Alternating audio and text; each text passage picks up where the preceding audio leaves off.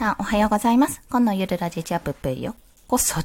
と、NFT リサーチラジオへようこそ。これも、どっちにしても迷いますね。はい。ということでごめんなさい。もう、あの、クラブハウスが始まってしまうので、ものすごくサクッとちょっとお話をさせていただきたいと思います。え需要が落ち着いたら、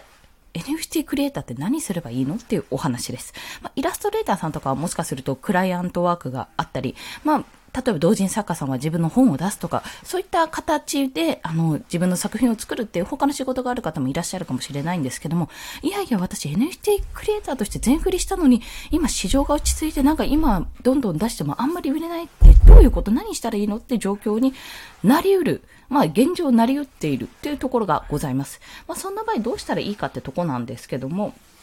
まあ、いろんなパターンがあります。いろんなパターンがありますが、一つは自分の作品とかコレクションをどんどんどんどん書いてストックを貯めておくっていうのが一つですね。まこれは音声配信とかもそうなんですが、やっぱり緊急事態、何かしらの事態、急に具合悪くなるとか、急に予定が入るとか、そういったことで、あの、更新が遅くなってしまうと困るから、ある程度じゃあそこはストックを貯めておこうっていうのは全然ありだと思います。ただ、その間って、まあ、お金発生しないじゃないですか。まあ、最終的にもっと市場規模があれば、この時間を投資しても大丈夫かもって思うかもしれなくても、いや、でもやっぱりちょっと不安だなと思う方は、メディアを作る、まあ、情報発信に力を入れるってところに注力をしといた方がいい。というか、時間を割いた方がいいっていうお話なんです。で、あの、今回、ボイシーでですね、昨日かな？昨日の周平さんのボイシーで、あの、なんだっけな、アフィリエイトであまり稼げない人のお話をされていたんですよ。で、それは何かっていうと、例えば、あの、本当にね、ガチで今 NFT が流行ってるから仮想通貨とか NFT 関係のブログを作ってるんですけども、あれですよね、講座解説のアフィリエイトしか作れない、つけられないですよねってお話だったんですね。そういう質問がよくありますと。でも、いやいや、そんなことないって、いろんなとこにリーチがかけられるってとこだったんです。まあ、そこからまあ掛け合わせるってところもあるんですけども、まあ、講座解説のアフィリエイトだけじゃなくて、でも仮想通貨にいきなりやるってちょっとしんどいよねって、もう少しなんか日本円でサクッとできるものないかなって思ってる人に、他の LINE 証券とかの証券ですね。ウェル、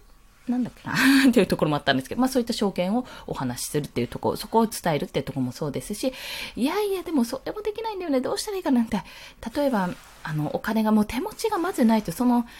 例えば、あの、NFT 買いたいけど、手持ちのお金がないと、イーサリアムすら買えないっていう人じゃあ、セルフバックのできるプログラムとかもあるし、こういうことやってみたらどうですかっていうような形で流していくと。自分でじゃあサクッとブログを作ってみて、その体験をしてみて、それをやることでセルフバックがで得られるので、でもそこでお金を儲け、儲けたっていうか稼いだんだよとか、種銭というかね、資金を稼いだんだよってお話も体験談として出せると。そんな形でやっていくと、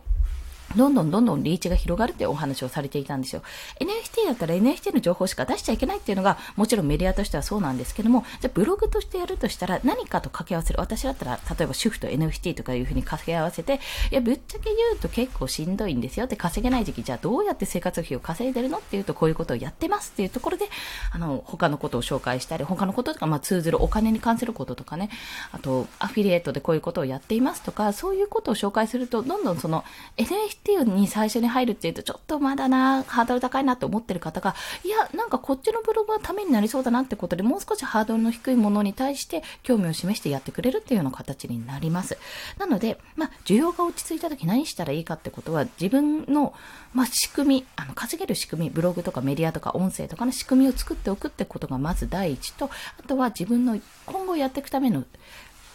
出てこない、えっ、と、ストック作りですね。その2点